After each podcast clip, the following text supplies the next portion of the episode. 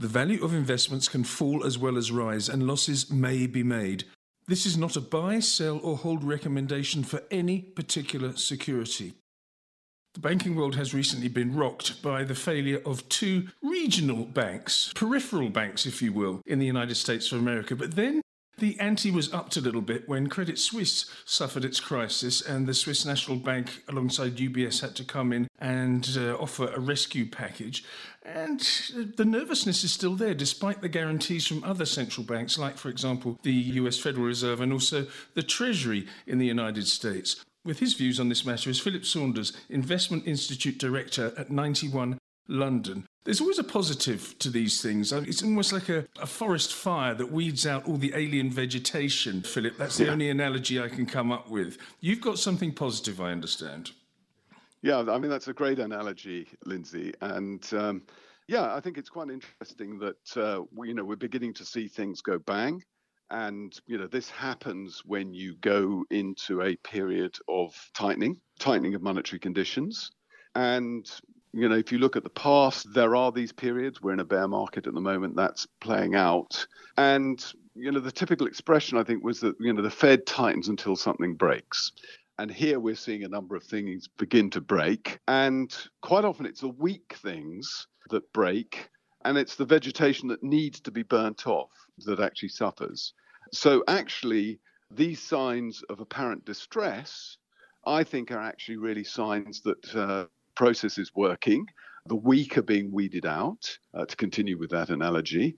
And the stronger players will be in an even stronger position because the competitive landscape will shift. Okay. The result of these two as they're called, the regional bank collapses in the United States, I think to a layman like myself is because of ultra cheap money and even a relatively new bank, relatively inexperienced bank, if I can call SVB inexperienced, made money because it was so easy to make money for a banker. Am I being unkind or too simplistic?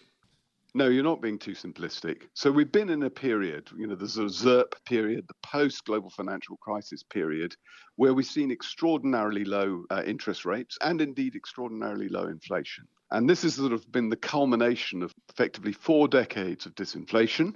You go back to the 1980s, Volcker was uh, in charge of the Fed and he was determined to address the inflation challenge that had dogged uh, the US and indeed other economies during the 1970s and early 80s. And that marked an inflection point, and that was you know, resulted in a painful recession. Continental Illinois was uh, one of the banks that went bust in that particular episode. And since then, we've had lower inflation and we've had lower and lower interest rates. And after the global financial crisis, we then ended up in this sort of zero rates period. You know, it's just pretty challenging because capitalism works if capital gets a return, and capital no longer was getting a return. And this led to all sorts of distortions, and it meant that uh, a whole series of businesses grew like crazy on the back of very cheap and abundant money. And that led to a lot of capital misallocation you know, we saw sort of things like WeWork and the various sort of venture capital companies that were sort of brought to market in IPOs at eye-watering multiples. Yes. Yeah. Uh, and that game is over. We're not going back to zero rates, where this is not just a cyclical adjustment in interest rates. This is a new normal. So during the zero interest rate sort of era, you know, people talked about the new normal. Yes, and it was a very unusual normal, but it wasn't normal.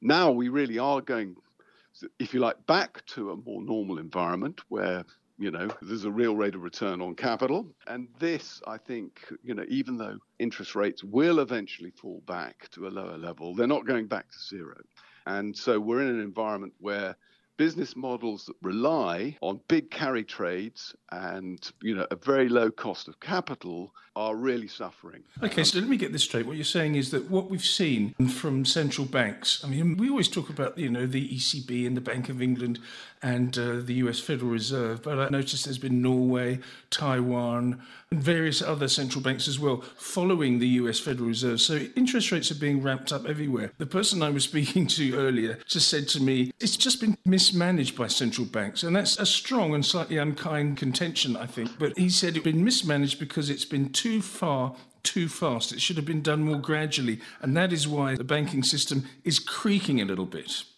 Yes. Well, I think that uh, the banking system, you know, it was very well telegraphed that the central banks were going to have to put up interest rates significantly when it became apparent, you know, how powerful the sort of revival in inflation was. Now, clearly, the central banks, along with governments, were complicit in the response to COVID, which resulted in the sort of culmination of the zero rates period. That then obviously stimulated demand at a time when supply was constrained. And that was, in essence, the uh, origin of the uh, sort of inflation shock that we're actually dealing with. But the central banks had to respond to that. They were late to respond, and so they've had to actually respond more rapidly. So, hence this sharp rise in rates. But, you know, it was pretty obvious to most market participants that this was going to happen well before the Fed actually raised rates and well before rates in the market went up significantly. So the likes of SVB could have hedged their interest rate exposure at much more reasonable levels and chose not to because it would dent their profitability. They thought they were still in this era of low rates where their carry trades would work. So I don't agree with your former caller because I think that, uh, and clearly you're seeing a cacophony of complaints about the behavior of central banks, you know, because it spoiled the party for a lot of people you know, who were doing pretty well in the zero rates environment. Okay, so it's been an unfair criticism of central banks, but unfortunately, the market participants govern what happens. And as we're pre recording this on Friday, the 24th, I can see markets coming under severe pressure. So, whether the banks were right or wrong, the market participants, in your view, are misinterpreting this and overreacting. Yes, I mean, I think that there's been a lot of technical things happening in markets at the moment. You saw this very, very dramatic move in two year rates. And then, of course, you know, you come in and think, right, well, you know, this means that the yield curve is now disinverting, which means that the recession that's likely to be upon us and, you know, banking stability, financial stability is under attack. Yes. Mm-hmm. And no, I don't think that is the case. I think what's been going on is there's been a severe position squeeze, you know, because you need dramatic movement which suggests that, uh, you know, significant market players are wrongly positioned, and we should be careful to read too much into this. Yes. So I think this is a time to be uh, cautious, certainly, because we're sort of going through a bear market. Right. You know, a great strategist came up with this sort of expression. He said, bear markets are a process of discovery. And how right he was. And we're going through a process of discovery. We're discovering the weak links. The risk to financial stability is, I think, entirely manageable. And so we could, shouldn't get carried away with the kind of scare stories that are doing, doing the rounds at the moment. Sure, it means that markets, you know, equity markets, still relatively highly valued, you know, should probably be weaker than they are at the moment. But I think the level of hysteria is inappropriate relative to, you know, it, it means that we've got to step back to really get some objectivity to understand what's going on. Okay, but hysteria obviously presents opportunities, whether it be on Monday or whether it be in six months' time. And I think that's what you're trying to say, is saying that this is a good weeding out. This is a good fire that we've had uh, for longer term investors, which of course you are at 91. Yeah, this is a good fire. And uh, this is a necessary fire.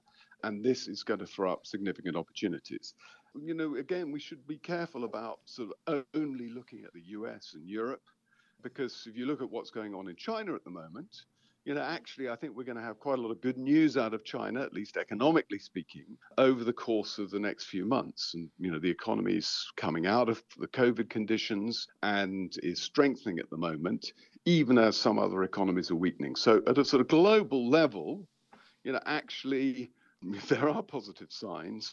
But in terms of the West you know, we've still got to go through this sort of clearing out process, this repricing process.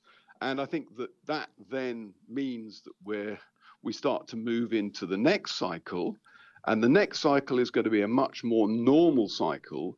You know, it's not going to be this sort of zero rate situation. And I think that's going to be a lot healthier. Very good. Just briefly and finally, what particular asset classes would you target in order of magnitude? In other words, would it be the bond market? Is that the most obvious one? Would it be beaten up um, equities in certain jurisdictions? Give us a clue, please. Yeah, so I think that um, we like Asian equities already because I think that they have repriced significantly. We think the new cycle is beginning to unfold in Asia, uh, and markets tend to anticipate these things. So that there, I think that we've got a green light on that front. I think elsewhere, I think we've seen a significant repricing in government bond markets, but we haven't yet seen a full repricing in credit markets, you know, where there is a risk of recession, clearly, and that means default rates tend to go up. And I don't think that credit spreads currently fully reflect that, although there are plenty of exceptions. Uh, and then equities, you know, again, I think that uh, you know, U.S. equities seem to be still valuations seem to be somewhat elevated. So I think that they can derate further. We don't know what's going to happen exactly on the earnings side, but we've been moving in the right direction. I we've had this derating process that's been going on now since last year. I suspect that will probably run its course you know, as we get into the second half of the year. And, you know, at that point, I think that we can be a bit more constructive about the future. I think leadership is clearly going to change. It often does when you reach a important cyclical inflection point. And in the past cycle, clearly it was the US above everything, uh, and it was tech companies in particular.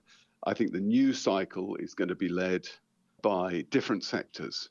And so that's where the leadership is likely to come from. So more capex driven uh, beneficiaries, probably more cyclical businesses. So now's the time to be thinking about the next cycle. We've still got to go through the trough of this particular end of cycle and think about how we're going to be positioning our portfolio. So, you know, we've had to be extremely patient about this. It's been a long, drawn out process. It's probably got some way to go. But actually, recent signs of weakness like SVB and so forth and Credit Suisse, you know, actually, you know, it seems perverse to say so, but these are actually pretty healthy signs. Philip, thank you very much for your very interesting analysis of the current situation. That's Philip Saunders, Investment Institute Director, 91 in London.